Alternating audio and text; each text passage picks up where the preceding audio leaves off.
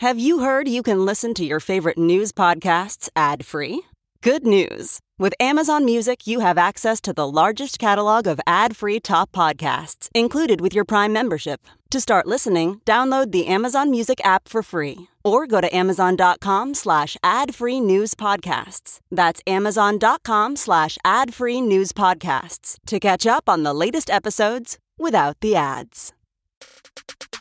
Today, we're going to talk about the chaos that was the bipartisan infrastructure bill and the reconciliation package this past week. I interview Nancy Northup, the president and CEO of the Center for Reproductive Rights, which is representing Dr. Braid in Court, the physician who wrote an op ed admitting he'd given a Texas woman an abortion in violation of the new abortion ban.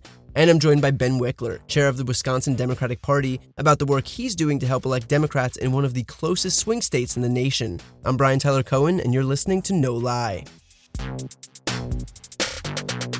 So, whether you're paying close attention to politics or not, I'm sure you've heard about the mayhem happening right now between the Bipartisan Infrastructure Package, or the Bipartisan Infrastructure Framework, the BIF, which includes all of the traditional infrastructure priorities like roads, bridges, and so on, and the Reconciliation Package, which comprise the rest of the Build Back Better agenda, the human infrastructure, all of the climate provisions, care economy, social spending, and so on. And since the outset, everyone knew that these two bills were moving forward in tandem. Like, it was so understood that they were linked and that the passage of one was contingent on the passage of the other that even Biden said outright that he wasn't going to pass one without the other. I expect that in the, the coming months this summer, before the, count, the, the fiscal year is over, that we will have voted on this bill as well, the infrastructure bill, as well as voted on the budget rec- uh, uh, resolution. And that's when they'll, but if only one comes to me, I'm not, if this is the only thing that comes to me, I'm not signing it. It's in tandem. But then a faction of nine centrist Democrats in the House, who were led by Josh Gottheimer, demanded that the bipartisan infrastructure bill get a vote by September 27th, or his group would tank the budget. And that was followed by Joe Manchin and Kyrsten Sinema in the Senate announcing their own frustration with waiting for the reconciliation package to be able to pass the $1 trillion infrastructure package.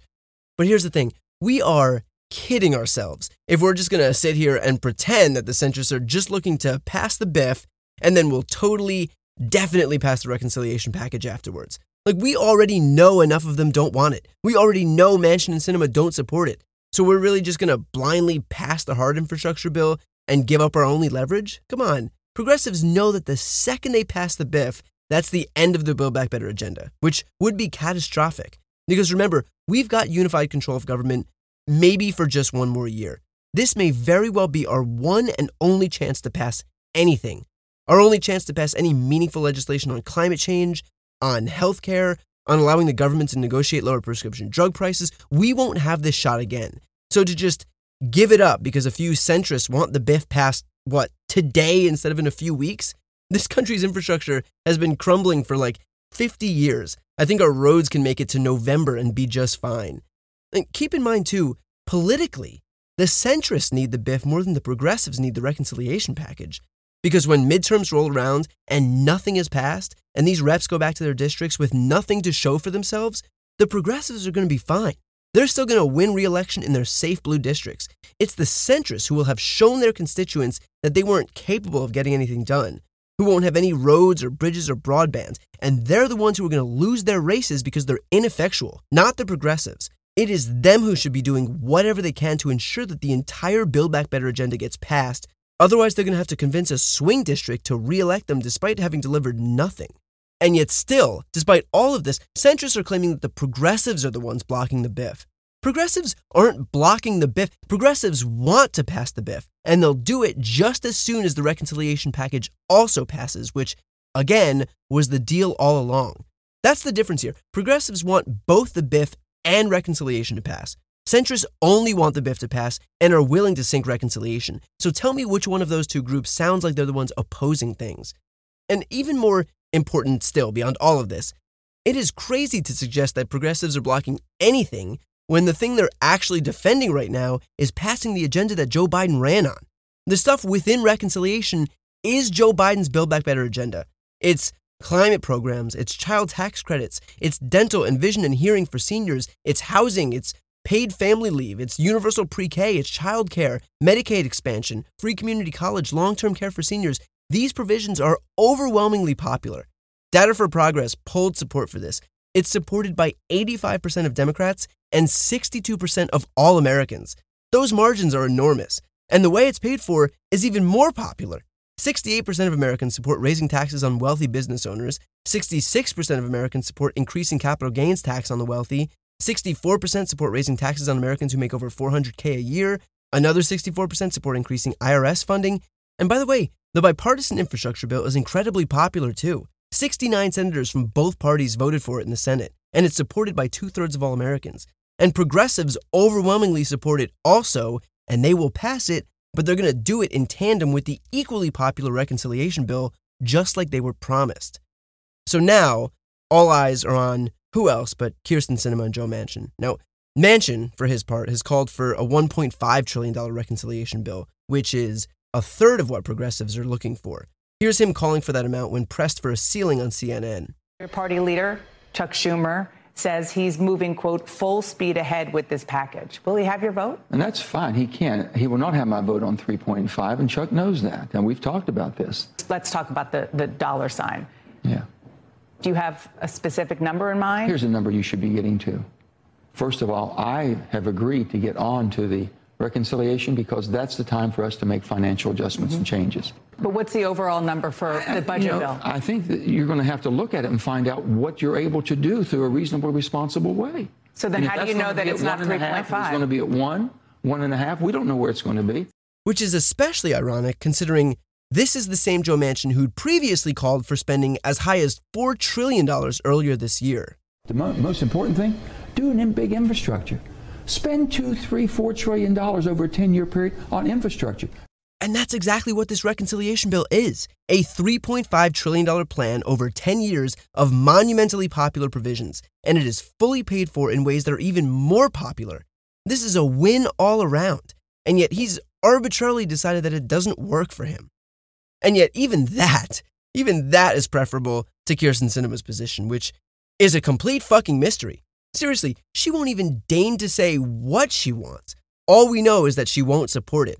In fact, to figure out what she's looking for, you'd probably have to go to her PAC's high end resort and spa retreat weekend that she attended in Arizona with donors for cocktails and dinner. Here is the one single quote that I've heard from the lips of Kyrsten Sinema this week. And it was when a journalist asked her about where she is on the issue of enacting Biden's agenda, and this is what she said. What do you say that progressives, progressives that are frustrated that they don't know where you are? I'm in the Senate. There are progressives within the Senate that are frustrated that they don't know where you are either. Uh, I'm, I'm like literally right here the elevator. That she's clearly right in front of the elevator. That's her response to reporters telling her that progressives don't know where she is. Get it? It's her cute little way of saying fuck you to seniors going broke paying for hearing aids and children who are being left a planet on fire. Like, it is hard to stand out for being shitty in a legislative body that includes Ted Cruz and Josh Hawley, Kyrsten Sinema somehow managed to do exactly that. And look, again, it's so easy to get lost in the politics of this, the the day-to-day battles and jockeying and who won what and all the beltway bullshit. But just remember what's actually at stake here. There are people who need help. There are Americans who are in desperate need of childcare and elder care, who are in desperate need of lower drug prices, who are in desperate need of lower housing costs and action on climate change. This plan has solutions for people who need them, people who are hurting, people who showed up to elect Democrats because they believed that they would fix it. So, look, neither of these bills are dead. I would still bet that both the bipartisan infrastructure bill and some iteration of the reconciliation bill are going to pass. And I think that they'll be transformative and they will change the lives of hundreds of millions of people. And hopefully, if it doesn't get watered down, it could change the course of history for the better. But until then, those centrists who are opposing this right now should be less concerned about showing just how much power they have by trying to sink their own party's agenda and more focused on doing what people showed up at the polls to elect them to do. Everyone would stand to benefit, especially those centrists themselves.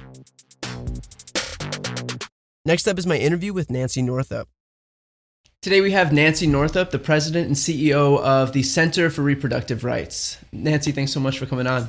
Thank you for following this. It's such an important issue. Now, of course, your organization is going to be representing Dr. Braid and his clinic, and we all know that Dr. Braid is the San Antonio physician who wrote an op ed in the Washington Post admitting that he'd performed an abortion after Texas's six week abortion ban went into effect. Now, shortly after that op ed was written, a lawsuit was duly filed by uh, a disbarred attorney out of Arkansas. So, is there any sense of relief that now this issue can finally be litigated? Well, absolutely. What's really been frustrating about the Texas case is that the Center for Reproductive Rights and other legal organizations, a really big coalition, sued back in July of 2021, months before it was to go into effect on September 1st, because that's what you do when you know something's going to cause harm and it's as blatantly unconstitutional as this, is you sue so that you can get an injunction. Well, because of the very devious way in which this six week ban is drafted, giving private vigilantes the ability to sue, and the government says, oh, we're, we're not enforcing the law, we haven't been able to get that injunction. The United States government came in and could not get that injunction. They're going to have a hearing later this week. But so this is an opportunity with these new lawsuits that have been filed against Dr. Braid to finally get this issue before a court. It's a blatantly unconstitutional law, and people are suffering in the state of Texas. And so far, the courts haven't stepped in. It's very frustrating. Now, prior to this issue being litigated, we'd seen an immediate chilling effect uh, take place in Texas. Do you have any indication of just how many abortions in the state were impacted after SB 8 went into effect? Well, probably about 85% of the abortions in the state of Texas, because that's how many are usually after six weeks. You know, six weeks is before most people would know that they are pregnant. Uh, and so most abortions in Texas are now unattainable. And we're hearing from our, you know, clients from the clinics in Texas that, you know, they're having for the people who are still even coming in, so, like Dr. Braid is saying, look, he's having to turn about a third of uh, the patients that are coming in away, but many more aren't coming in because they know that they can't get an abortion in the state of Texas. And so they're just going directly to other states like Oklahoma or New Mexico. Some people going as far as New York, Illinois, Florida, California. I mean, everyone, Colorado, they're all reporting that they're seeing patients from Texas.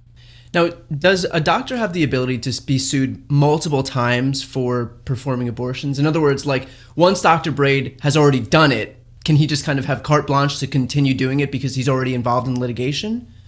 No, every single incidence of performing an abortion in violation of the six week ban, every single incident itself could be the basis of unlimited number of lawsuits. I mean, this legislation says that anybody can sue, as you pointed out. Someone in Arkansas sued, you know, and so from all over the country, people could sue. From all over Texas, people could sue. There's no limit. And that's for one abortion.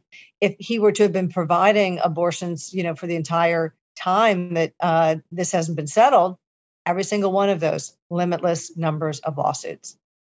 Now, when is this issue going to court? And are you doing anything to expedite this process? Because think about how many women need abortions today. Like, women don't have the luxury of just penciling in their abortions months from now once the justice system's had a chance to get its act together. Exactly. And, you know, let's just start with the impact that it's having on people in Texas. It is having the most profound impact on people who already are challenged in accessing health care. So that's Black, Indigenous, people of color, people in rural communities, uh, immigrants uh, in Texas where there are internal checkpoints. You literally can't leave the state. So, you know, there's going to be a hearing on the 1st of October. The Department of Justice has sued Texas in a case called the United States versus Texas, which is awesome because never before has the US come in to sue a state about an abortion restriction. That hearing for an injunction will be on Friday, October the 1st. So that will be the next opportunity you know, we and others have tried every way to get this expedited. We asked for expedited consideration the first time we went to the Supreme Court. We went back to the Supreme Court last week and asked for expedited uh, consideration. We've gone to the Court of Appeals for expedited consideration. It's just been really, really uh, kind of stonewalling from the courts. And again, this is what is harming people who have a constitutional right to these services. There's no question about that. Now, you're also representing Jackson's Women's Health in an upcoming Supreme Court case, and that deals with the constitutionality of a Mississippi law banning abortions after 15 weeks of presidency. Do you expect this one to come before or after the case challenging the merits of the Texas lawsuit? Well, it, it probably will be coming before we have argument in the Mississippi case, in which the state of Mississippi has asked the Supreme Court to overturn Roe versus Wade. That argument's going to be on December the 1st. So even though we've gone to the Supreme Court in the Texas case just last week saying, look, expedite an actual Supreme Court decision on Texas, which is an unusual thing, but they do have the power to do it. Just skip over the Court of Appeals. They've said what they're going to do. Um, that would not likely be heard before December the 1st. So it does look like the first time the Supreme Court's really going to be hearing argument on should Roe versus Wade be overturned is going to be on December the 1st. So do you expect the ruling from the Mississippi uh, case to basically just answer the other question, you know, with regard to Texas? Like s- the Supreme Court can either defer to precedent in, in Roe, which means that women have the right to a safe and legal abortion, or they won't, in which case it won't matter whether it's a six week ban uh, like the one in Texas or a 15 week ban like the one in Mississippi. They're just gutting Roe. You're absolutely right. There's no way for the Supreme Court to rule for the state of Mississippi in the Jackson Women's Health Organization case, the one argued on December 1st. No way for them to do that without overturning Roe versus Wade. And so that's why we've really, so many people have come to the fore. Last week, there were what are called friend of the court briefs that uh, interested parties can file in a Supreme Court case. 50 of those were filed on behalf of Jackson Women's Health Organization on behalf of not overturning Roe versus Wade. It was such a broad group of support from the American Medical Association uh, saying don't overturn Roe versus Wade, the American Bar Association. We had leading athletes, including the WNBA Players Association and the, the women's soccer uh, uh, team and association of players. So it really has been just phenomenal support. But yeah, this is when it's going to be decided. But hopefully, before then, the Texas law will be enjoined either in the Department of Justice's case, in these defenses to uh, the lawsuits against Dr. Braid, in the underlying case or the first case that was filed by all of us back in July. You know, we can't let this go on in Texas. It's been almost a month. It is just unacceptable to be denying constitutional rights, to be denying health care that people need, and to be forcing people to go out of state. And many just don't have the means to do so. Now, absent federal legislation like the Women's Health Protection Act, because Roe is effectively only as protected as the precedent that a 6 3 conservative court decides to or not to protect, which is to say, like a pretty tenuous degree of protection, what's going to be your argument in defense of both Dr. Braid and Jackson? Well, I think in those cases, and we have filed our brief in the Supreme Court, we've made clear three things about why Roe should be respected. The first is what you just said, uh, which is precedent. I mean, for the rule of law to mean anything, it means that after 48 years, a constitutional decision that has been reaffirmed again and again and again for very good reasons needs to stand. I mean, the court's integrity is on the line. So, precedent itself. And then the fundamental right, which the court has looked at again and again for 48 years women's equality. I mean, the ability to participate, and these are the court's own words from, from almost 30 years ago women's ability to fully participate in the social, economic, and political life of the nation depend on our ability to control our reproductive health. And, you know, thirdly, the absolute chaos that would occur they're seeing it right now in Texas. They can look in Texas and see what's happening, where not only are people, you know, leaving the state to try to get abortion services, it's burdening care in other states. In Oklahoma, there are now waits. In Arizona, there are now waits. And so, just, you know, if they think this is going to solve some, you know, long-standing dispute about abortion uh, by reversing Roe versus Wade, you know they've got an absolute different picture that will be coming. So that is what we're arguing uh, to the supreme court. But i'm glad that you mentioned the women's health protection act because the reality is congress could fix this entire situation right now. And indeed the house voted on september the 24th to do just that to pass the women's health protection act that would address these unconstitutional bans by making them in violation of the act that would address every new thing that's come up with under the sun to try to unduly burden the access to abortion care You know, there's about 50 lawsuits going on right now in various states across the nation about restrictions on abortion care. And the Women's Health Ad- Protection Act would address those. So everybody should realize that now it's past the House, the eyes are on the Senate, and we need to be really loud and clear that we're not going to just let rights come and go and ebb and flow based on court hearings, what the Supreme Court does. Congress can fix this right now. Building on that, of course, and this is my favorite topic because this is you know what I find myself talking about every single week. Uh, once we get legislation into the Senate, obviously uh, uh, all of that legislation is being held back by the filibuster. Now, the elimination of the filibuster would allow for legislation like like this uh, to pass. So, do you have any message to those Democratic holdouts who continue to defend the filibuster at moments like this? I absolutely do. I mean, the Center for Reproductive Rights is advocating that when we have issues of constitutional deprivation of rights, reproductive rights, voting rights, fundamental constitutional rights, the Senate should not be having the filibuster. A majority of the senators should be able to enact legislation to address violations of constitutional rights. So, yes, loud and clear, the filibuster should go so that the Women's Health Protection Act could advance with just a, a majority of senators. Now, in a break glass scenario where the Supreme Court does gut Roe, what happens next? How do we protect a woman's right to a safe and legal abortion in this country? Well, I think there are going to be multiple fronts. One is, of course, is going to be this push for federal legislation. Right. Ultimately, that is going to be required to make sure that everyone in the nation has the same rights. But there's also going to be a you know, there's going to be a real response in states. There's going to be a response by looking at state constitutions. I mean, the, the beautiful thing about the American constitutional system is that all of us get to carry two sets of rights our federal constitutional rights and each of our states have constitutional rights, and some of those are stronger uh, than the federal constitution. So we'll be looking to protect on that, looking to protect with state legislation. And there's just going to be massive mobilization and protest because it's been really clear, even in the response in Texas, in the response to the Jackson Women's Health Organization case, that, you know, people are not going backwards. We are not going to return to a time when more than half the nation's population does not have control over their bodies, their lives, and their futures. So there will be a tremendous response. We are not going to return to the days before Roe versus Wade.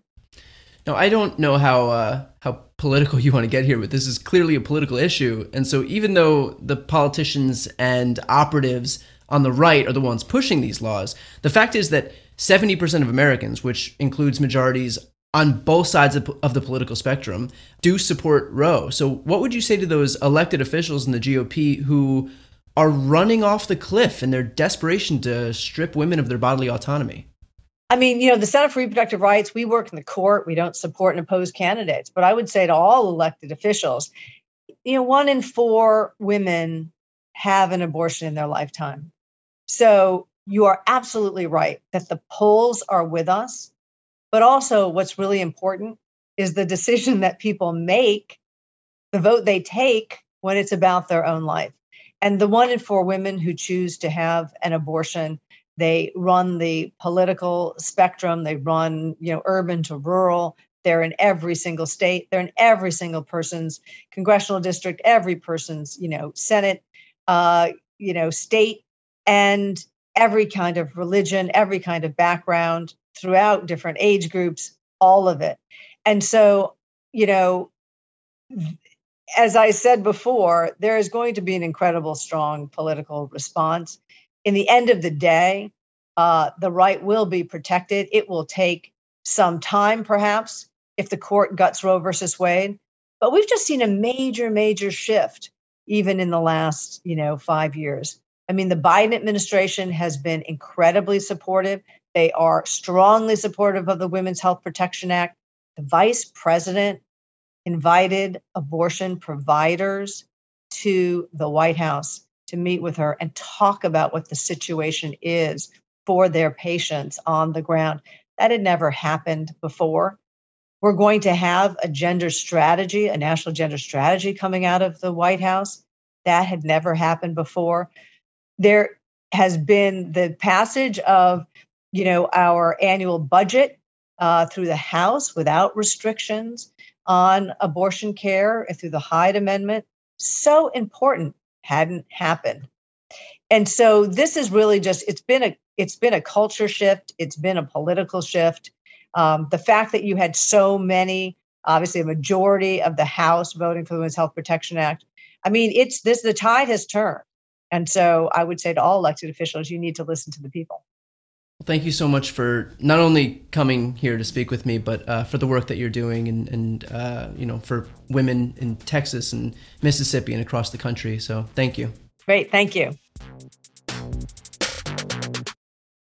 Thanks again to Nancy Northup. Now we have the chair of the Wisconsin Democratic Party, Ben Wikler. Thanks for coming back on. So great to be here with you.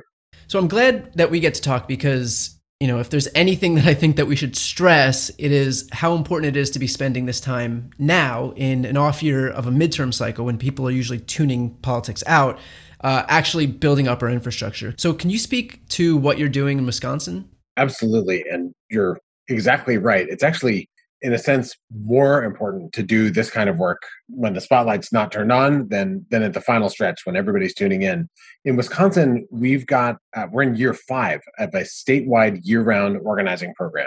So this past weekend we had folks knocking on doors and making phone calls and sending text messages in every corner of our state um, not to convince people of anything, but just to ask them what issues they care the most about. We call it the bridge building script. It's something we we use when we're talking to folks who might not be dyed in the wool Democrats, but might be folks who we could uh, persuade to turn out and, and vote for Democrats come 2022.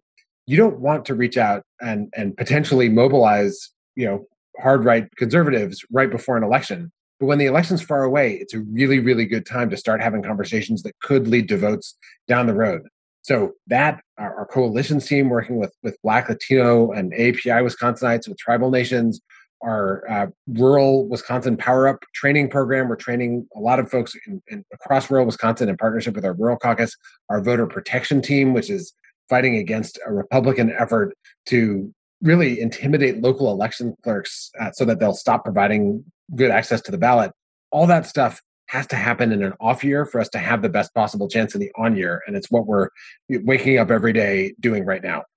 Now, what are those responses showing? Those conversations with uh, with Wisconsinites, what are they showing? It's interesting. You know, some people you talk to, and it's like you're talking to a, a Fox News anchor because people are hearing things on, on right wing talk radio and they they pair them right back to you. Yeah, just regurgitating talking points. Yep, and and you can kind of tell when you're talking to someone who's not speaking from their lived experience; they're just saying a, an opinion that they picked up. Um, but when people are talking about what is actually happening in their lives, I mean, one thing I'll point to that's not on the national um, kind of headlines right now, but is so present in people's lives, is the cost of prescription drugs. It still costs so much to fill a prescription. And this is something where, you know, if the Democratic, the Build Back Better plan passes, it empowers Medicare to negotiate prescription drug prices. That would dramatically change people's lives. Um, so, yeah, that that kind of thing that affects people in their pocketbook um, really, really makes a difference. And hearing people, hearing from people about it is a huge antidote to just you know following the the you know the the uh, ebbs and flows of the news about whatever the kind of obsession of the day is that is totally disconnected from lived experience of people on the ground. Right. Now are you finding that people are less inclined to participate or pay attention since we are in an off year and because you know trump's out of office? I will tell you that i expected a massive fall off in interest and engagement this year. Uh, you know, if you look at 20, 2009, after Obama was elected, Democratic energy ebbed enormously. But what we're finding, in fact, is uh, we have more volunteers turning out for these canvasses now than we did at this time in 2019. We had more volunteers in our spring election in 2021 than we did in the spring election for Supreme Court in 2020.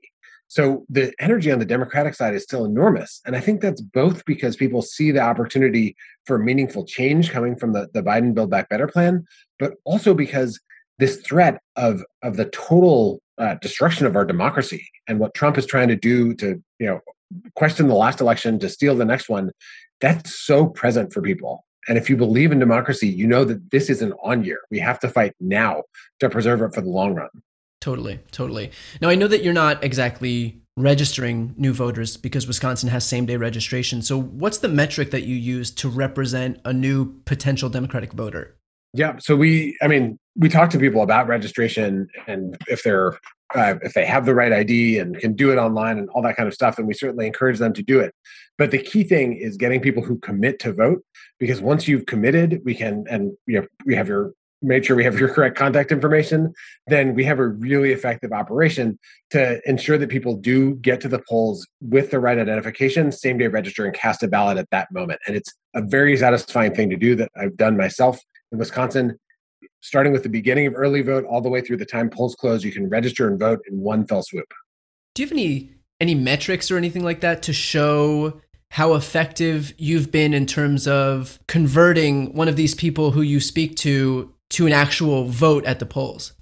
I'll give a related metric that just blows my mind, which is last year of people who requested an absentee ballot, 98% wound up voting which is a and and we were able to follow up over and over with people. Once you make the request to make sure did the ballot arrive? Have you sent it in? If it is sent in is it going to be rejected? Can you go in and correct it? Maybe you forgot to sign your envelope. And so we we kind of have a the, the tech term is a funnel where you you start at the top of it and go down each step um, from a person who's not voting into someone whose vote has been successfully cast and counted. Um, it's going from being somebody who's unregistered some people are unregistered and don't vote because they are totally skeptical of the entire enterprise of politics. They think all politicians are corrupt. Some people, they've just moved and they haven't updated their voter registration. And Wisconsin, uh, unfortunately, uh, when you it is easier to register with a new address than to change your existing registration for a lot of people. And so a lot of people who show up as um, new registrants are actually people who voted a lot of times in the past, but just hadn't brought in their new you know, proof of residence. Now, Wisconsin's election results are always on a knife's edge. Biden beat Trump by about 20,000 votes in 2020. Trump beat Hillary Clinton by a similar margin in 2016. How do we make this less precarious? Or what are you doing within the Wisconsin Democratic Party to make this less precarious? You know, especially considering now the smaller the margin, the more likely it is that Republicans are going to try to steal any election that's even remotely close it's it's so wild. Wisconsin is is the most closely divided state in the country, actually four out of the last six elections, presidential elections here, came down to less than one percentage point. Our governor's race in 2018 was 1.1 percentage point. Our Supreme Court race in 2019 was uh, 0.4 percentage points. Uh, and you know the list goes on and on. We, we, were the closest state in the country in 2004, and you know have been in the top three for uh, you know for the last six elections. So it is a real problem. And the striking thing is that the total turnout goes up and down enormously from election to election. So it's like it's not like we're static. It's like we put everything we possibly can into it, and the other side does too, and then one or the other edges uh, the other side. Ultimately, to me, we need to build year-round statewide infrastructure through the party, uh, through independent grassroots organizations, and have a deep bench of candidates so that we have great candidates running for for every office every time, and we build the habit with voters to cast a ballot in every election, whether it's you know the the earth shaking presidential election or a, a spring election for you know mayor or the superintendent of public instruction. Um, when people always vote, then you create a kind of bank of voters, and then you can build on top of that. Um, and you know what's what's tough is when you have to go out and make the case to vote in a midterm to people who normally just vote in presidential elections. So that to us staying in touch with tons of people everywhere and building local teams of volunteers who know every inch of their turf that's the key to making this a, a bluish state instead of a bright purple state well, you know what's what's interesting about that too is just a few years ago, Wisconsinites turned out amid pretty terrible conditions to elect a Democrat to the state supreme court. And even though that's not a midterm cycle election or it's not a presidential election, look how important some of those races are, especially when you look at things happening in Texas and you know these are at these are at the state level. And if you don't have checks in place against this tyrannical uh, agenda being pushed on the right then like you know what we're seeing in Texas right now with SB 8 the the 6 week abortion ban or the 15 week abortion ban in Mississippi could happen elsewhere. And so these elections really are important. And I think Republicans doing their best to enact their agenda is just showing people the importance of yeah, turning out in elections that aren't just presidential elections. That's a million percent right. You you have to treat this as a, year round part of being a citizen and a, a person in the world. Um, I was elected chair in June of 2019, right after we lost the state Supreme Court election by 5,924 votes. That was a heart wrenching loss. I knocked on doors while I was running for chair. I took breaks to knock on doors for the, the you know, progressive in that Supreme Court race and vowed in my campaign and as chair to just throw everything we could into these off year um, elections. And in spring of 2020, we wound up winning by 11 percentage points, which yeah. was a something we did not expect at all. Um, Especially because they closed down how many voting locations in Milwaukee? All out of 168, it was down to five.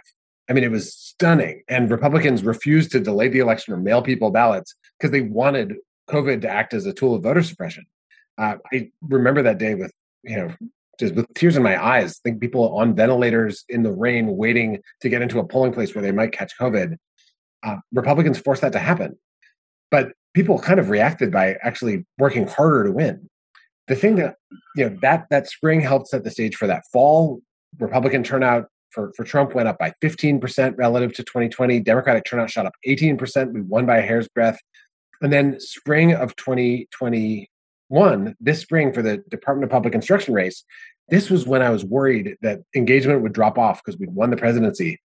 But turnout in our spring election this year, relative to four years before, which you know 2017 the rise of the resistance year this year our spring turnout was up 29% and that is and we won by a 16 percentage point margin. And that is what gives me hope um, in this state where everything is so hard fought that there are people who are who are making it their job to show up in every election since you've been chair ben how many statewide elections have democrats won and lost uh, we've had three and we've won three I knew you wouldn't say it, but I, I, I wanted to make sure that it was said. So let's end with this. You know, the, the, lessons that we can take from Wisconsin's successes are really important, you know, given your position as pretty much the, the closest state in the country. What advice would you give to other battleground states, both in terms of messaging and also in terms of mobilizing and engaging voters?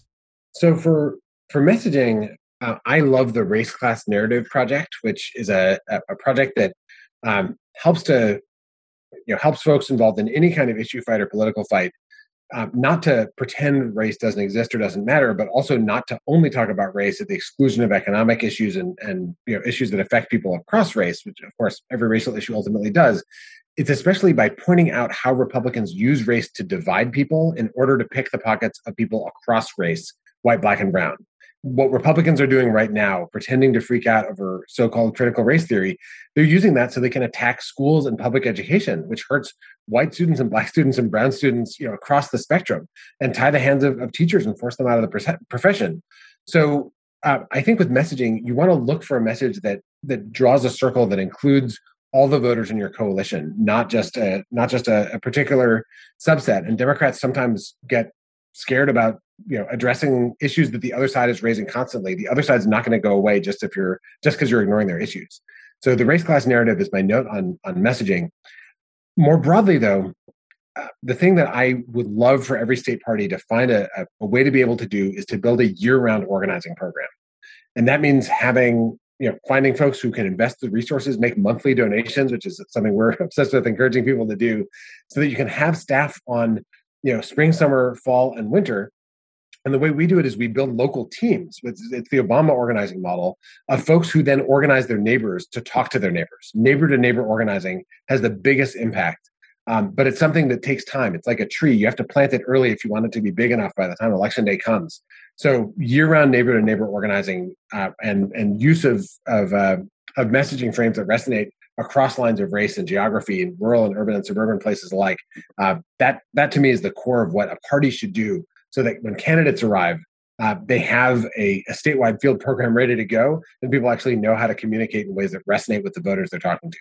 The success of this isn't just theoretical. All you have to do is look at a place like Georgia to see what the benefits are of investing early. And you know, we have uh, we have two Democratic senators now representing that that otherwise uh, red state. So, um, with that said, for those listening, we've just added the Wisconsin Democratic Party as the newest partner in the Don't Be a Mitch Fund. So if you are looking to help support the Wisconsin Democratic Party, which clearly I think if if you've taken anything from this, it's it's that that support is so important. Um, you can donate to the Don't Be a Mitch Fund. If you want to specifically donate to the state of Wisconsin, to the Wisconsin Democratic Party, uh, you can customize amounts and make your donation specifically to that state party. So, um, with that said, Ben, thank you for the work you're doing uh, in Wisconsin and and doing such a good job to to keep that state blue. And uh, we'll keep uh, supporting you however we can. Thanks so much, Brian. Really grateful to you and, and all your listeners. Thanks again to Ben Wikler. Again, if you want to donate to the Don't Be a Mitch Fund to support the Wisconsin Democratic Party, the link is in the show notes. You can customize your donation to benefit only the Wisconsin Democrats, or you can donate to all nine organizations from nine different states. Either way, your money will be going to good use. Okay, that's it for this episode. Talk to you next week. You've been listening to No Lie with Brian Tyler Cohen, produced by Sam Graber, music by Wellesley, interviews captured and edited for YouTube and Facebook by Nicholas Nicotera, and recorded in Los Angeles, California. If you enjoyed this episode, please subscribe on your preferred podcast app. Feel free to leave a five star rating and a review, and check out briantylercohen.com for links to all of my other channels.